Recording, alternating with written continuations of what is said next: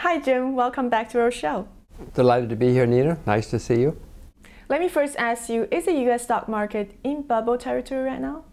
Uh, no, not maybe some stocks, yes, but it, the U.S. stock market is too high, probably, given the underlying uh, circumstances, but it's certainly not bubble. I've seen plenty of bubbles in my life. There are dangerous signs. We see that, you know, fewer and fewer stocks are going up. Uh, the averages are going up, but that's just a few big companies, which is usually a dangerous sign. So we may be over, we're certainly overdue for a correction. I'm no good at market timing. I have no idea what's going to happen. But no, bubbles when you walk down the street and TVs everywhere are tuned into the stock market or when everybody's talking about the stock market. We're not, I don't think we're quite there yet. Now let's move on to China. The third plenary meeting gave everyone a renewed sense of optimism for China's future. Do you share that feeling? Well, I certainly was uh, quite delighted to see what they said. It's, it's a great contrast uh, with the West.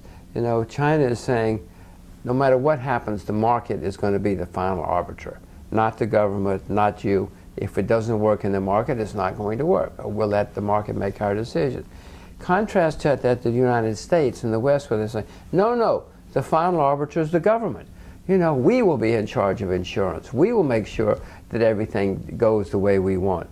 I mean, you know, America's more communist than the Russian, than the Chinese or the Russians these days. That's why the world has moved to Asia. One key area of reform is the financial sector. What would you like to see in China's financial reforms, particularly the sequence of opening up the capital account, liberalizing interest rates, and also making the RMB floatable? No, all of the above this afternoon.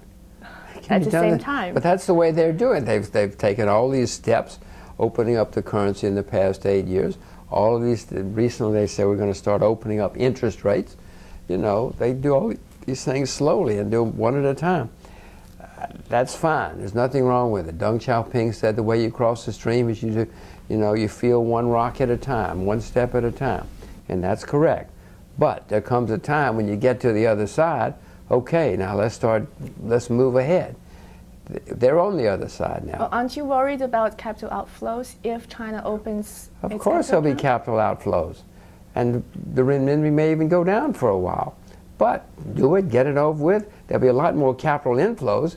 People like me want to put money into China. If the currency is open and free, then lots of money would rush into China. As well, certainly there'll be many people who would rush out. But that's what free markets are. That's what open markets are. It's not the end of the world. Do you see the Australians worried about it? The Japanese? The Germans? The Americans? I mean, money flows in and out of those, what, what is it, four or five trillion dollars every day in the, in the foreign currency markets? Somehow another the world's surviving. China will survive. Even if money goes out of China, there'll be other money that'll come into China. Are you investing in Chinese stocks nowadays? The A shares, H shares? I have never bought A shares in my life because A shares are always more expensive than B shares, H shares, ADRs, S shares. There are many kinds of shares, which is what, you know why? Because they have this blocked, like talk about distortions. How many countries in the world in the world do you know that have A shares, B shares, S shares, H shares, ADRs, European shares, J shares? That's because they've got all these distortions with, with blocked markets. I've never bought an A share because the other shares are always cheaper. So I have been buying shares recently for the first time in several years in China, but I have not been buying A shares. Can you tell us a couple names of the companies that you're buying? Uh, one is called Hollysys Systems. It's a, it's a railroad, supplies the railroad industry. Uh, you know, one of the things that China has determined to do as one of the Chinese government officials said recently, America has more than twice as many kilometers of railroads as we do. Uh, and we're the same geographic size. But we have a, a billion, 300 million people. So there's a gigantic move in China to build a railroad system, which is very wise. It's a smart thing to do.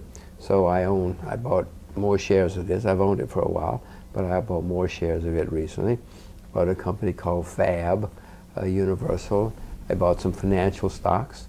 uh, because of the opening up of the financial community. Chinese big banks?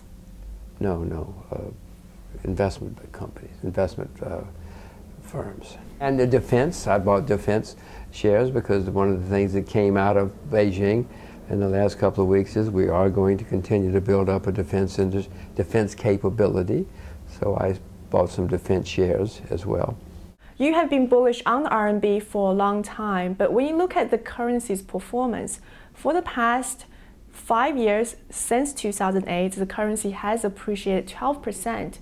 You can't really say that's a very good performance. Well, it depends on you, how you, wh- which currencies you look at. Compared to many, many currencies are down, and one we presume has earned interest on the currency during that period of time. So 12% is, I mean, you need to check your bookkeeping a little bit because one will have earned interest in that period of time. And let's just assume it's a simple, you put it in a simple a bank or a CD, you compounded your interest as well.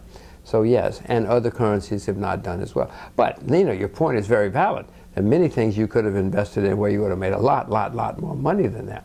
But the, the, the point is the currency has continued to appreciate and will continue to appreciate. Lastly, I'd like to ask you a personal question.